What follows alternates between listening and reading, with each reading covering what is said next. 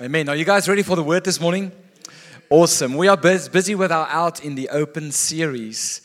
And um, as we've been doing over the past four weeks, we're going through the definition of what is the gospel. Again, we've got what is the gospel cards up front here. If you want more, you can take more. If you want to share it with people, uh, you've given yours away and you want to put yours up in the car or wherever again, please come and get it. But every week we've been standing around one of these statements. And the great thing is it hasn't been one of the pastors or myself sharing, it's amongst us that we give opportunity to all of us to share this gospel and to know that it's possible for all of us to explain the gospel. So let's read it together, and then Joni is going to share uh, the next statement with us. So let's all read this. The gospel is the good news that God became man in Jesus Christ. He lived the life we should have lived and died the death we should have died in our place. Three days later, he rose from the dead, proving he is the Son of God and offers the free gift of salvation and the forgiveness of sins to everyone who repents and believes in him. This morning, we're going to stand with the statement that three days later he rose from the dead, proving he is the Son of God. So let's listen up as Joni shares this from her perspective. Thank you, Pierre. Morning, family. Um, I'm going to start reading from John 20, verse 15 to 18. He asked her, Woman, why are you crying? Who is it you are looking for?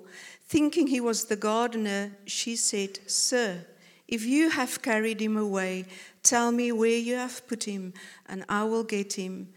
Jesus said to her, I feel like crying here. He said to her, Mary.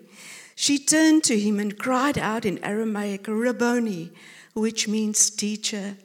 Jesus said, Do not hold on to me, for I have not yet ascended to my Father, to the Father. Go instead to my brothers and tell them, I am ascending to my Father and your Father, to my God and to your God. What a powerful and significant moment in history for Mary and for all of us as believers. This was his first appearance after his resurrection, the resurrected Savior. And as Mary stood there, weeping, distraught, outside of the grave, Jesus appeared to her. And at first, she did not recognize him but the moment he spoke her name, she recognized him. Mary rescued, Mary delivered. Mary, a faithful follower of Christ Jesus, right to the end. And I can just imagine the moment she heard her name, the memories that flooded her. And interestingly, in this space, at that moment where she actually wanted to hang and hold on to him, Jesus said, No, don't hold on to me. Go, Mary, instead, and tell my brothers and sisters. And for the next, yeah, even there, I think about Peter and John, who also, when she hurried to them, telling the news, breaking news, Jesus is alive. Um, I don't know how her legs even could carry her to that moment of destination, what it looked like when she said, Brothers, sisters, guys, girls, I've got news for you. Jesus is alive. And yes, then um, Peter and John hurried back, the same thing, only to find the stone rolled away and an empty tomb. Death couldn't hold him, neither can death hold you and me who are in Christ Jesus. And what I find so interesting and so significant was the linen strips lying there. For me, just such a symbol that where Jesus went to the Father in heaven, death couldn't come along, could not enter. So yeah, of scripture, historical records prove that Jesus was crucified by Pontius Pilate. Historical records prove that there was an empty tomb and that Jesus rose from the dead on the third day. Jesus' resurrection family is the bedrock of our Christian faith. All these things, Jesus, the prophets prophesied it, Jesus predicted it. And what happens is Jesus proves to be true. These records prove that Jesus' words are true. He is who he says he is. He is the Son of God. He is the Messiah. He is the resurrected Christ. Paul says in 1 Corinthians 15 17, and if Christ has not been raised, your faith is futile. You are still in your sins. Jesus Christ's resurrection is our resurrection. We were buried with him and we were raised with him in newness of life. Jesus told his disciples in Matthew 28 18, he just made a declaration saying that all authority in heaven and in earth has been given. To him. Therefore, go. The same as what he said to Mary. Therefore, go and make disciples of the nations. And friends, family today, Jesus is still saying to us, Go and tell. Go and tell the good news of a risen Christ. Jesus, our Savior, has risen. And I just feel to encourage all of us today. You know, sometimes it's really daunting. You feel you have to bring the gospel. How do you do it? And sometimes you feel you have to convince yourself and you have to convince the other person. But you know, as, as Paul, as Peter, as Mary, as of all of the first apostles, we stand in front of another, knowing that our lives, like them, have been completely transformed in Jesus. That we stand as a new creation, a living testimony to the resurrection of Christ Jesus. Amen.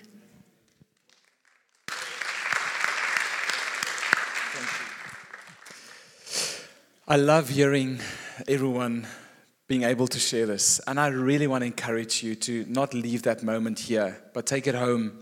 Sit with this gospel card uh, with, as a family and speak through these things and, and come up with your own language to share this great good news story with your world. Um, I, and we're excited. On the 30th of October, we're going to have Scatter Sunday, where we're not gathering in this room, but we're going to have gatherings out in the public on that Sunday morning more details will follow, where we as a church are going to take the time that we would have come together here to be out there and share this message with people.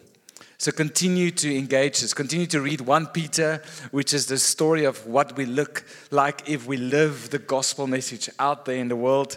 And in order to take us further this morning, it is my joy to introduce our guest speaker today, uh, Carlos Antonio, a dear friend of mine. Um, Carlos and I met in 2015 in Nashville.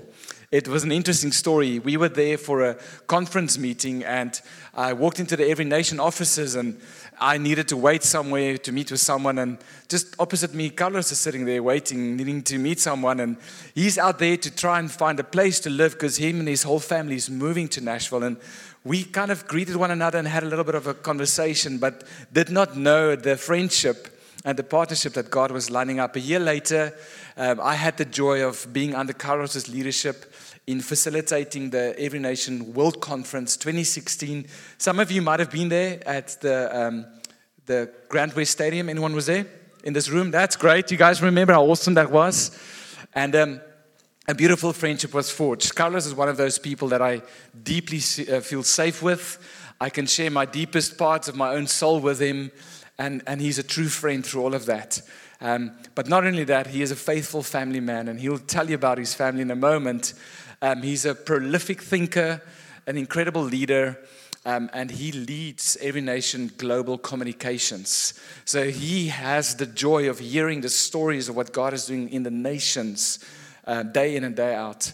And maybe some of that will come through in the message this morning. But Carlos is here this week because once again, next year, the World Conference will be in Cape Town at the CTICC. We get to host that. And uh, we as a church are involved with that. So Carlos and I, and Al, and Jock, and Melindy, and a few others have had conference meetings this week. And I thought, you know what, what an opportunity to have this man of faith and faithfulness and friendship come and share with us this morning. He will share in a way that you will feel like he's your friend. So open your heart to a friend this morning. Not just a preacher, but to a friend. Carlos, come and join me. Um, it's great to have you here. Thank you. Thank you. Lord, we pray for this man this morning. We pray for the preaching of your word. We ask in Jesus' name that you would give him the liberty to speak as your spirit leads him. Thank you, Lord, for his preparation in the word. And may your word come and change us this morning. In Jesus' name we pray. Amen. Amen. Thank you, Pierre. All right. Good morning, everybody.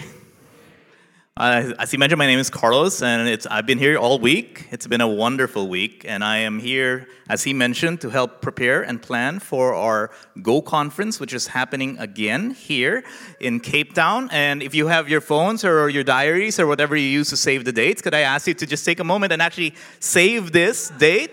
Okay, October 5 to 7 next year. Okay, we will have our Go conference. This is the Global Family Reunion. We have churches in over four, uh, in over 80 nations, around 450 churches, not counting 80 plus church plants, not counting 40 other outreaches. But we have churches that every nation Heldeberg is a part of in over 80 nations. And every three years, we gather together in one big global family reunion. It is a sight to see. Okay, it is something I'm always privileged to be able to be a part of, and in this particular conference, I got the chance to lead.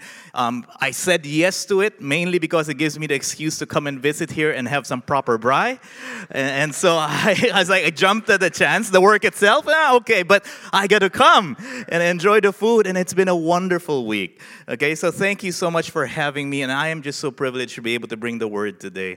Okay, just as he, as he mentioned, we're going through a series called Out in the Open, and it's been uh, fascinating. I hope it's been as interesting for you as it's been for me to just review First Peter again. So if you have your Bibles, please do turn with me to First Peter chapter 2. That's where we're going to be today, First Peter chapter 2. While you're turning there, uh, as Pierre mentioned, um, let me just take a quick moment to show you my family. Okay, so um, I'm married um, to my college crush, um, Belle. Uh, and her name's Belle, like the, you know the movie The Beauty and the Beast. Um, and so yes, true to fashion, she is the beauty and I am the beast. And I have um, four daughters. Um, so uh, I live in a sorority house, and uh, but it's been wonderful. By the grace of God, they all take after their mother, so that's been great. Okay, but um, this photo was taken over the summer. Uh, we had a chance. Um, as you mentioned, I'm based in Nashville, Tennessee right now. Originally from the Philippines. I've been living in Nashville um, six years now, and this is taken in Chicago. Okay, there's the historic Chicago Bean Monument there at the back, as you could see. Um, the reason we were there, uh, we were there because we had to go to Chicago. We had to drive over eight hours, and we had to go there because we had to renew our passports. Because we're not citizens, we're not U.S. citizens, and so every every so often we have to do some random thing like this. Uh, so we all had to take this drive so each one of my kids could get their passports renewed, right? So I mean, we took the chance. That was the nearest place for us to get our passports upgraded, updated. And so it was, we might as well made, it, made a trip out of it, made a, made a holiday out of it. But you know what? These are the kind of things we did. You know why? Because we're not citizens. You know, the, the terminology for us is we, we are resident aliens. If you've never met an alien before, here I am. All right, so, but that's an interesting thing, and I think it's an interesting thing to think of as we go into our passage in 1 Peter chapter 2. You know, um, one of the things I'm learning here this whole week, I've been enjoying just the fish and chips. Um, Nashville's landlocked, so we don't have proper seafood. We don't have proper. It's you know, you typically don't even see the head of a fish when you buy fish in the, in the supermarket. They're all filleted and all, all, frozen. So I've been eating mostly seafood this whole trip. It's been wonderful. Okay, but you know, I've been dusting off some of my um, just just the terminologies here. So I've I've been using the word lekker uh, whenever I can. Um, I'm trying to listen to conversation and wait for the right time to say sure, you know. And so I'm practicing. I'm practicing. I'm trying to be a local as much as I can. All right, but anyway, First Peter chapter two, and it's something to think about as we think of being a local and being a foreigner, or in my case, being a resident alien.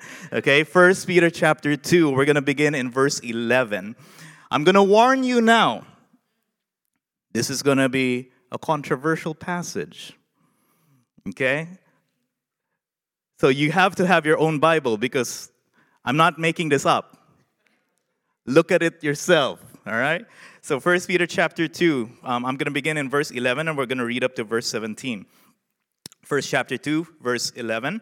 I'm reading from the ESV. It says there, Beloved, I urge you, as sojourners and exiles, to abstain from the passions of the flesh, which wage war against your soul.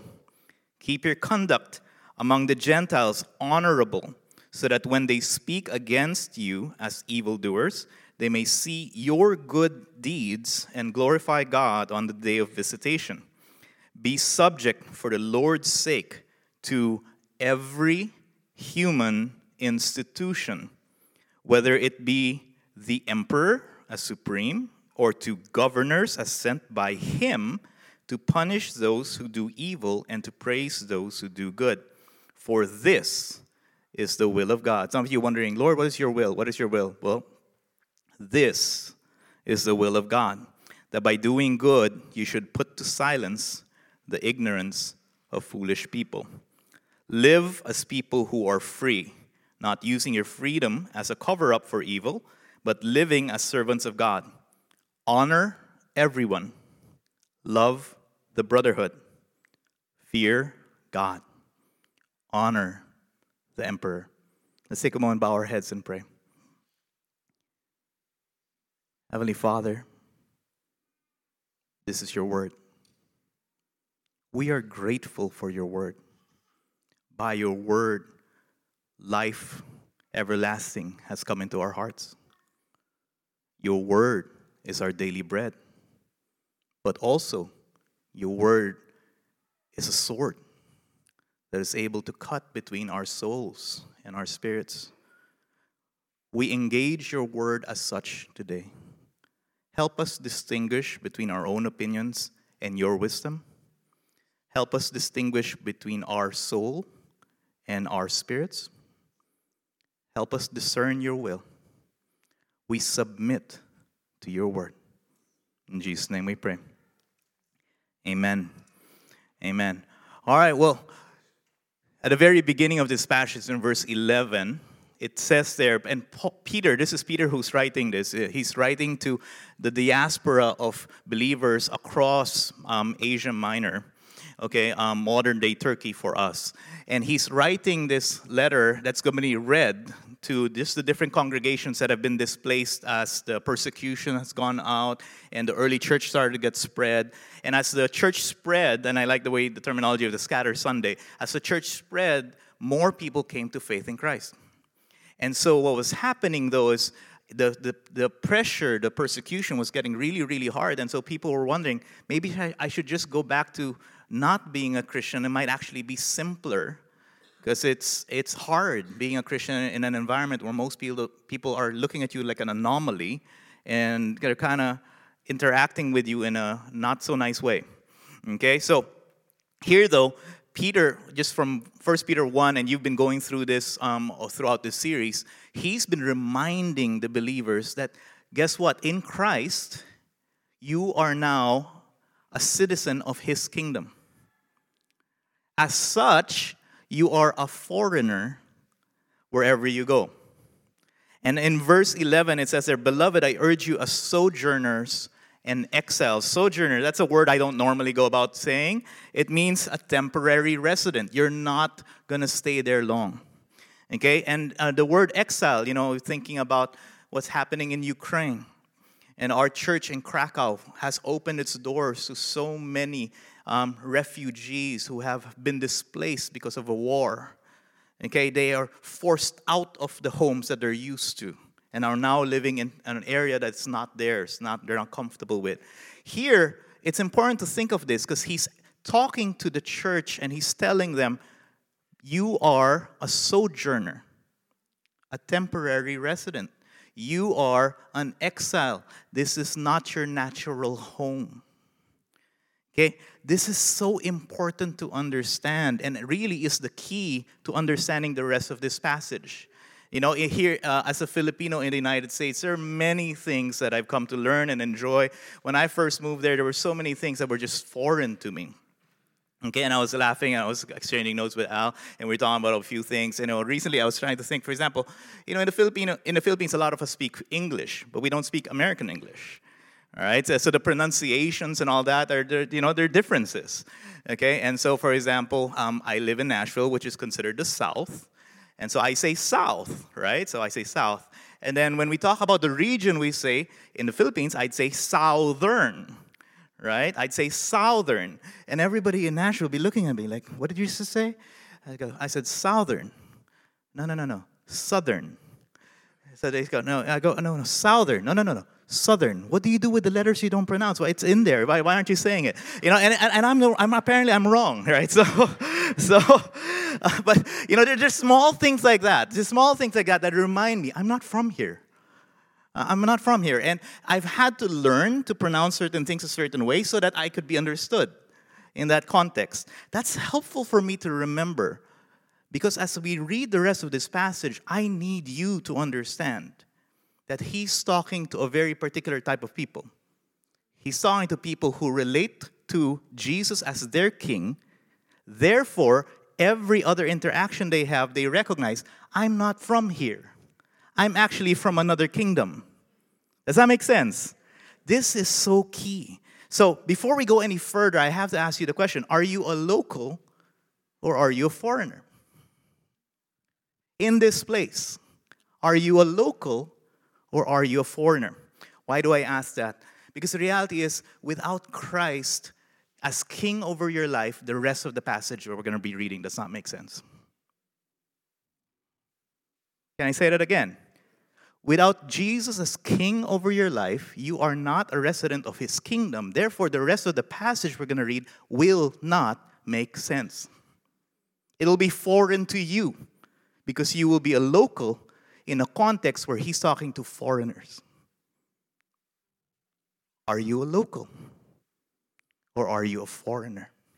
If you are a foreigner, meaning you say, Jesus is Lord over my life, therefore I am a member of his kingdom I am first a citizen of His kingdom because I understand this world is temporary. This is not my eternal landing place. This is not home anymore. You see, that's a big difference because I am a green card holder in the United States. I can live there for as long as I want to, but I am not a citizen. There's certain things I can't do. I can't vote. I still give them my taxes, but I can't vote. You see, the, there's a big difference because as a even as a resident alien, there are certain things I just can't do. And there are certain things I have to do to stay in the country. And what he was saying was, You're a sojourner. If you are a believer, then you are an exile. This is not home. But you're here and you're living here. And therefore, you need to learn a few practices. You need to do a few things because as a resident alien, there's things you're going to interact with that are not going to be consistent to the culture of your kingdom, of your country, of your home. Wow, think about that.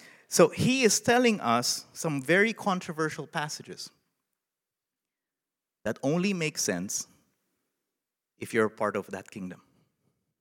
So let's look at it. Is that okay? I I already warned you, this is controversial. Okay, so from 1 Peter chapter 2, verse 11, all the way to um, chapter 3, verse 7, he goes into this long refrain about this one idea. And we, this idea can be found in 1 Peter chapter 2, verse 13. You see, he's been telling us nonstop to live an honorable life, to live and live good deeds in such a way that the people around you who are locals, as they interact with you as a foreigner, are experiencing, hey, this guy's fun to be around. I like this guy. Right? It's, it's like me. It's like me benefiting from understanding, you know, ish. My favorite thing right now is that this, I'm trying to distinguish now, just now, and now now.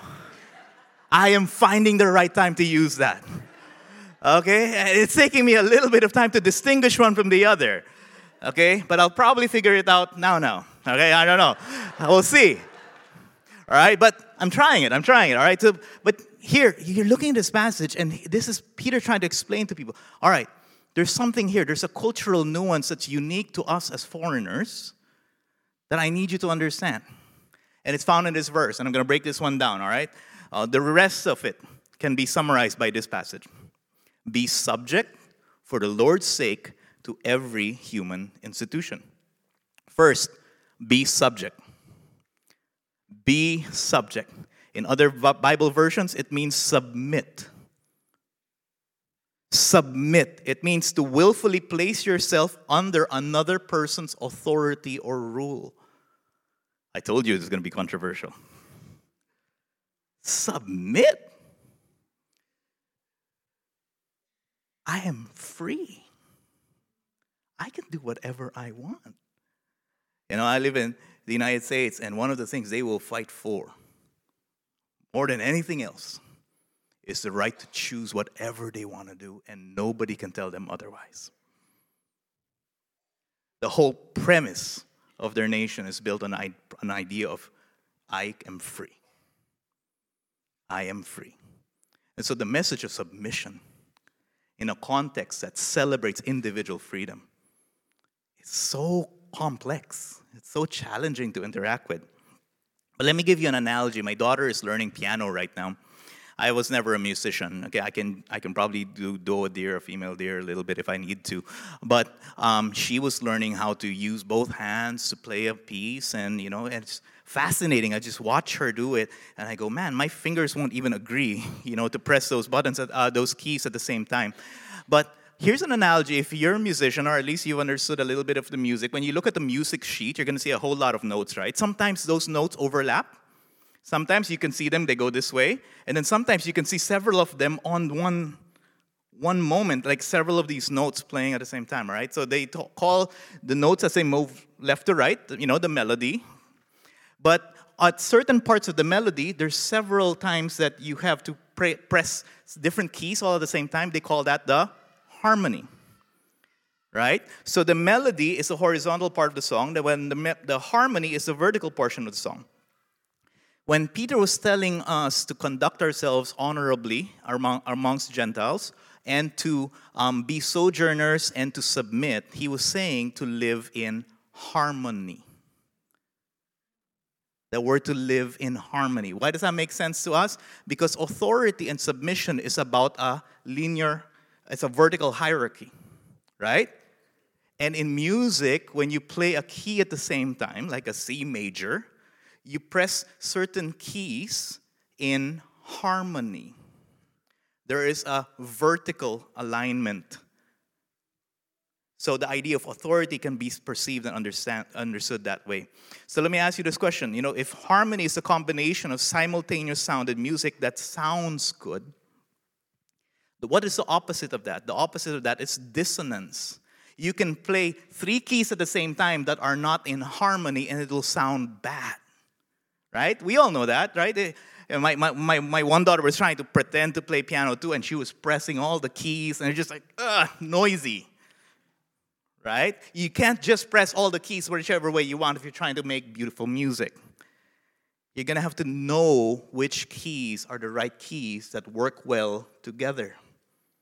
And he was making a point. He said, You know, you're a foreigner, but you live amongst locals. Are you creating dissonance or are you creating harmony? See, he was saying that harmonious music gives us a sense of peace, serenity. Dissonant music creates tension and actually creates anxiety. And he was saying, be subject, be subject. Be subject to what? Well, here we go. Let's keep moving. To every human institution. And I'm not going to be able to dig into every single one of this. It is rich and it is complex, and you'll need to read your Bible for yourself to really get into it to understand. But what we see here is that the early Christians were being persecuted for their faith, yet Peter was telling them to subject themselves to that very same institution. And I need us to understand what we're talking about here, okay? So um, look at this. So, verse 13 and verse 17, it says there, be subject, and then he goes to every human institution. And then he gives an example of what kind of institution. In this case, he says, the emperor, the governor. Honor the emperor. You realize the emperor he was referring to at the time was Nero. History records him to be one of the most notorious emperors of the Roman Empire at the time, where he would light Christians on the street as light posts to light the night. And here you see Peter telling the church to honor the emperor. You know, I realized something about the word submit. If you like the person, it doesn't feel like submitting. It feels a whole like of submitting when you don't like the person. Is that true? And here we hear, honor the emperor. Oh man, this is tough. So here's an example of the institutions, right? The first one that we see is civil government. Now, Carlos, you don't understand. You're a foreigner here. You're talking about our government. Ah, I didn't vote for the person that's running the place right now. Huh. Like I mentioned, this was being written and read to people who the Roman emperor, they had no choice over who that emperor was. You know, I think of some of the churches that we have um, around the world, many of them in nations that where it is actually illegal to profess Christ as Lord. One of them is a really good friend of mine. I won't mention the, the nation that they're from. Um, but over the last few years, the persecution, because the government has gotten extremely controlling, they have locked down every opportunity for the church to continue to progress. Therefore, they, the church had to go underground. I pray for my friend regularly. We had a chance to talk whenever we get the chance. They, many times he can't even log on online because they try to even close off the internet from access outside the world. But in the midst of the last few years, every time what they do is it's an underground church, but they build small facilities that be like businesses, and the church would come to gather in that place. And then after they finally built it, guess what? The, the religious police would come and they'd close it down. They close it down, and all of a sudden, all the money that was spent to build this facility is gone. In the midst of it, the church has grown. And recently, I got a text from him, and he said, just in the last year, there have been five new church plants. And he tells me, Praise God. In the midst of the persecution, God is spreading the church. And where we would probably comfortably gather in one place, because of the persecution, we've had to spread. And because we've had to spread, the gospel has spread and more people have come to faith. And what's been interesting is he tells me stories because they're actually assigned religious police, and they're religious police who you know attend the underground church and sit in. And then they, it's like the WhatsApp group that we that you guys have here. They join the WhatsApp group, and these are secret police assigned to watch them, who listen to the sermon, and recently got saved. And so what would happen is he'd text, this, this secret police would text the pastor and say, You're about to get raided. So move. So, how do you know? In a situation like that, it is hard to submit. Imagine being in a nation where you can't lift up your voice to praise, where it's illegal to carry your Bible around. Apply this passage there. And then you go, oh, ours is a lot simpler, huh? Next example. Oh, before that, look at this, verse 17. Can we just look at this? At the very end of this passage where he tells us to honor civil government, he says, honor everyone. So, blanket, everyone. Everybody's worthy of honor. Do you believe that? The person beside you is worthy of honor. Okay? But then he says this, uh, and I was looking at this, I go, this is kind of random. Why is this here in the center of all of this? Love the brotherhood. Can I just say, personal comment?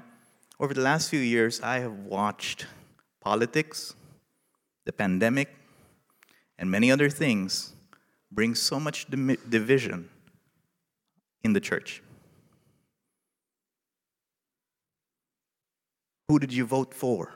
Oh, we can't go to the same church anymore. In this whole idea of submitting to institutions, he reminds us how important it is to love the brotherhood. Because sometimes we can get so immersed in our political views, in our perspectives on whether we should mask or not mask, or vaccine or not vaccine, and all of that, that we are willing to split the body of Christ up. We start acting like locals. We, we still okay? I'm a resident alien, so if this sounds weird, you can just dismiss me. Verse 18, the next institution. You thought the first one was tough. Servants, be subject to your masters. Another version, slaves. The S word. With all respect. Now, look, he qualifies not just the good ones, also the unjust ones. You see, in this context, the idea of slavery and the idea of serv- servitude was very different from what modern history would, would um, have. Okay, there were really just two kinds of citizens. You were either a free person, a member of the Roman Empire, or you were under servitude, and somebody was your master. And you work your way to economic prosperity, hopefully to your own freedom. That was just normal. Majority of the church that Peter was writing to were probably slaves. And here he's telling us how do you live as a Christian slave to an unjust, non believing master? Be subject to them, respect them, serve them, even if they're unjust. Uh, I don't know. This is the Bible we love is telling us things we don't like to hear, huh? Practically, that may not be an immediate application, but I think of that and I think of employment. Because that's what it was like. You come under servitude because you're trying to find economic prosperity, or at the very least, provide for your family. And so I think of the idea of employment, and what I find out is if I think of that in modern terms, it says that we're to honor these institutions, not just, not just the good bosses. Why? God seems to be doing something in the midst of all of this exercise, right? Now, let me go ahead and say this is not a blanket statement because we are to submit to authorities under submission to our ultimate King, Jesus, right? Remember this, okay? We are following God's melody and we're to live in harmony to that melody. Once in a while, the institutions around us ask us to do something that will be dissonant to God's melody. When times like that occur, you don't submit because you continue sub- to submit to God. It's like Peter saying, Peter saying way back, I would rather obey God than man. It's in a situation where what the government or what the boss is telling them to do breaks one of God's laws. But in situations where that's not there, submit. Wow. Okay, next one. One more. This one comes pretty close to home. Three institutional examples civil government, employment. Are you ready for the last one? This one hits home marriage. In the verse, in chapter 3, verse 1, he writes and he says, Wives, submit to your husband even if they do not obey the word. What he's referring to here, again, he's writing to believers living in an unbelieving context. What's most probably happening here, it's a Roman woman married to a man who is not a believer, who for some reason this Roman woman had come to faith. And at that time, women had no rights. They were treated like property, basically. And so, whatever the patriarch wanted, the patriarch got. And here, Peter's writing them and saying, Submit to your non believing husband. Don't leave him. Submit to him in the hopes that your good conduct would open his heart to the message of the gospel. In the same way, in verse 7, you know, it's not all about the wives. Husbands, believing husbands who have an unbelieving wife, he tells them, live with your wives in an understanding way. And then he says, show her honor. Now, let me go ahead and just say this because this is revolutionary at the day. Here, Peter was elevating the position of the woman as an equal to a perspective of a culture at the time where the men would never have perceived that. Why would I relate with her in an understanding way? I'm in charge. And here, it's a completely overturning of the cultural paradigm. Because remember, as a believer, we're foreigners now. And he's lifting up the position of the woman, even if she's an unbelieving woman. Show her honor. It's just, look at that. Like, look at these three submit to civil government, submit to employment, just unjust non believers, submit to an unbeliever spouse. Peter is asking us for a tough thing here, huh? Man, why would you do this? Gets us to the third thought. And this is the key thought here. We do it for the Lord's sake. If it weren't for the Lord's sake, I would not do this. Nothing in me would enjoy submitting to someone I know is unjust, someone I do not respect, someone whose values are not like mine. Yeah? Am I being, am I, is that only me? It's a little relatable because this is tough in verse, you know, just looking at the verse, I'm just go through this real quick, but first, verse 13 to verse 17, it says there, for the Lord's sake, subject to every human, human institution for the Lord's sake. Why? It's the will of God that we do good in these contexts. Then he says, Remember, in Christ you're free, so therefore live as people who are free, but in your freedom, submit yourself and be like a servant in your context. And then he says, You're going to honor the emperor. Why can you honor the emperor? Because ultimately you fear and revere God. Again and again and again, he's saying the reason you submit is because God is your king. And that's what ended up happening in the early church. You know, the idea of the title for this message is A Humble Community.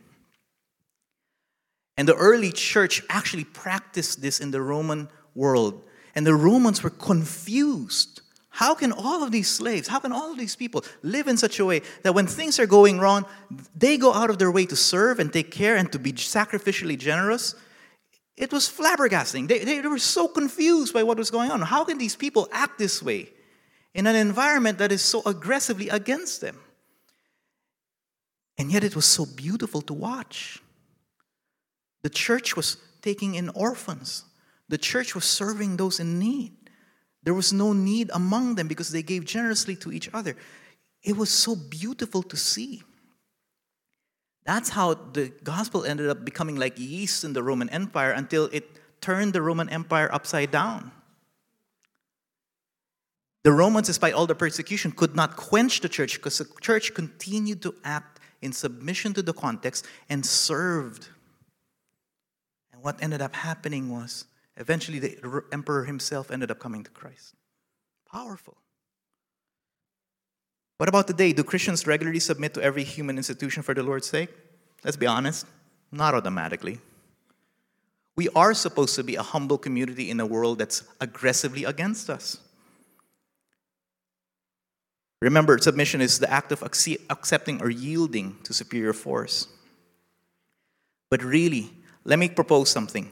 The reason why this is hard to do is because none of us like to submit to unjust things. That's just fact. So I think this is hard to do just to try to be humble, unless, and I'm going to edit this, you are humbled.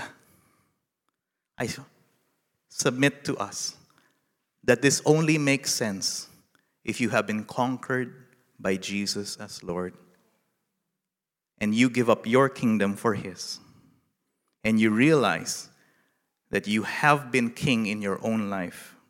And the only way for you to willingly submit to people that you don't think you need to submit to is because you've already bowed your knee to someone else. Think about who's writing this. Peter, the same Peter who rebuked Jesus for telling him that he was going to die, the same Peter who grabbed the sword when the Romans were going to try to capture Jesus. And, you know, this is not a soldier, but he's in front of a legion here and he's going, I'm going to protect my Lord. He's the Messiah. He's the political leader. I believe in him. And he goes out of his way to try to stop them, right? And then he watches as Jesus allows himself to be captured. This is the Peter who said, I will never deny you. And then he denies him three times. This is that Peter. He was humble. All of a sudden, all the things he thought he could do for God, he realized, I cannot do for God. God does for me. And that's where I think this whole thing lies. Going to First Peter, as he was telling the servant to submit, he, he goes into this automatic just thing. He starts to explain himself, and he says in verse 21, note this, for to this you have been called. Why? Because Christ also suffered for you, leaving you as an ex- leaving us an example so that we might follow in Christ's footsteps. What does he mean? Verse 22. He committed no sin. Jesus was sinless. Neither was deceit found in him. He was reviled, but he did not revile them in return. He suffered, but yet he did not threaten he continued to entrust himself to those, to him who judges justly. He himself bore our sins in his body on the tree, that we might die to sin and live for righteousness. You see, by his wounds we are healed. How many of you have been healed and set free by the wounds of Jesus Christ on the cross? It's only when you are a foreigner does this passage actually make sense. Because you realize I'm not from this kingdom, am I? We were once straying like sheep, but we have now come to the shepherd, the overseer of our souls. Let me explain to you this way. When you understand what Jesus Christ has done for you, the Bible says he was loved, uh, he who has been forgiven of much loves much.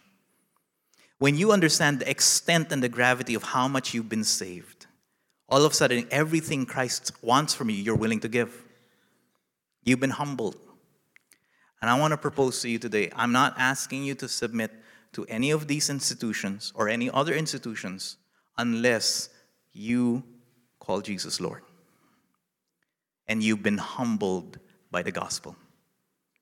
You know that the gospel is very humbling? You know why? Because it means that none of us could save ourselves, that it required God intervening to save you. And then he gives it as a free gift. It was not free to him, it cost him everything. And when you realize how big a debt you owed and the price God had to pay to pay off your debt, you will act very differently. If I paid off a 50 Rand debt, you say, Oh, thank you. Ish. Thank you. Appreciate it. You know, you do that. But then, if it were a 10 billion rand that you knew would weigh over you for the rest of your life and would pass down to your generations after you because you have no way to figure out how you're going to do that. And then my friend Pierre comes to me and says, Carlos, don't worry, I paid that debt for you. What, what kind of relationship would I have with Pierre? Pierre, what do you need? I will do anything. You, gave, you, you freed me from something I had no ability in myself to free myself from. You see, that's the group he's writing to, to a people who have been humbled by the gospel. And that's why this makes sense. And here's some last thoughts. I'm going to look at it from a, I'm a calm person, so I'm kind of visual. But if you look at the slides, I'm going to show you what I mean. When it comes to relating to institutions and to other people, civil government, family, Think of it this way there's us and there's them. Depending on how you see yourself, you will relate to them a certain way. In one way, you can see us as greater than them. And you look down on non believers, on locals, as, ah, look at them acting that way. And we become Pharisaical, self righteous believers who look at the world in disdain for their sinfulness. Or we could see us as lesser than them. And then it creates a false humility or a low self esteem. We put ourselves down all the way, but we then we don't act as free people, freed by Christ. The ideal of the world is us plus them. That creates what we call unity. There's a big deal about diversity, equality, inclusion right now. This is the ideal.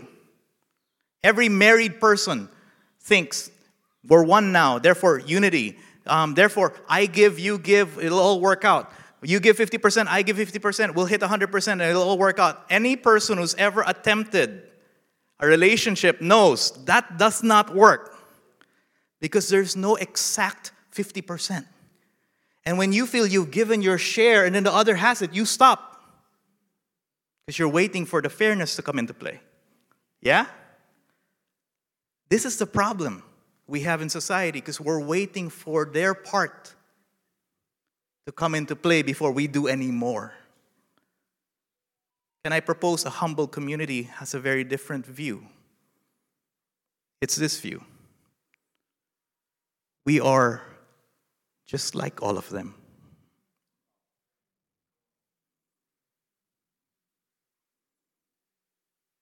That apart from the cross, would be no different.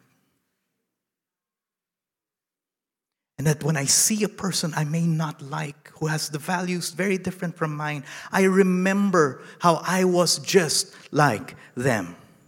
And apart from what Jesus has done for me, I would be where they are. And yet, He changed me. Not because I earned it, not because I deserved it, despite myself, He saves me. And all of a sudden, I have something I never earned. I have something I never deserved. And when I relate with them, I don't hold it over them because I never earned it myself. And so when I relate with them, I remember I was them. And the only difference is Christ now in me. And that's why I can submit. Because if I submit and I give of the overflowing grace of God, God has a chance to introduce Himself through my example of His sacrifice to them. Hopefully, that they would encounter the same King I've met. Amen. May we be a humbled community. May we be people who know we're not from here, not anymore. And may we act in a way that changes the world. Not because we are strong, but really because in Christ, we or who are weak become strong strong enough to bend our knee and carry broken people through, just like our Lord carries us. Amen. Let's bow our heads and pray, Lord. Your word, so many nice promises, prosperity, your purpose in life. And then there's this the word to submit, so that the watching world around us gets a little bit of a view of the kind of king you are. May we be good ambassadors of your kingdom. If that means, in order for me to be a better ambassador to my loved ones, to my family, to my boss, to my office workers, to the community that I'm in, if it means in order for me to represent you better, I need to submit myself to things I probably would not do on my own. Help me to do that. I bend my knee to you. And may I live in harmony even amongst the locals so they may get that so that they may get to know you my king my Lord, my Savior. In Jesus' name we pray. Amen.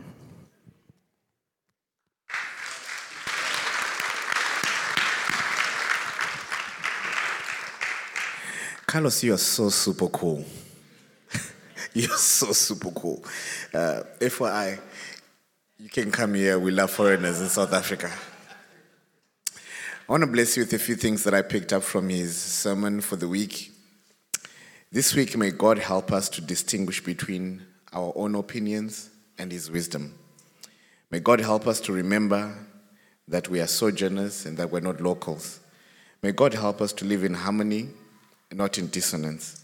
May God help us to be subject to civil government, to our employers, and to our marriages. May God help us to remember that we are indeed a humbled community and that if it wasn't for the cross, we are just like everybody else. God bless you. Enjoy your Sunday and see you next week at church. Amen.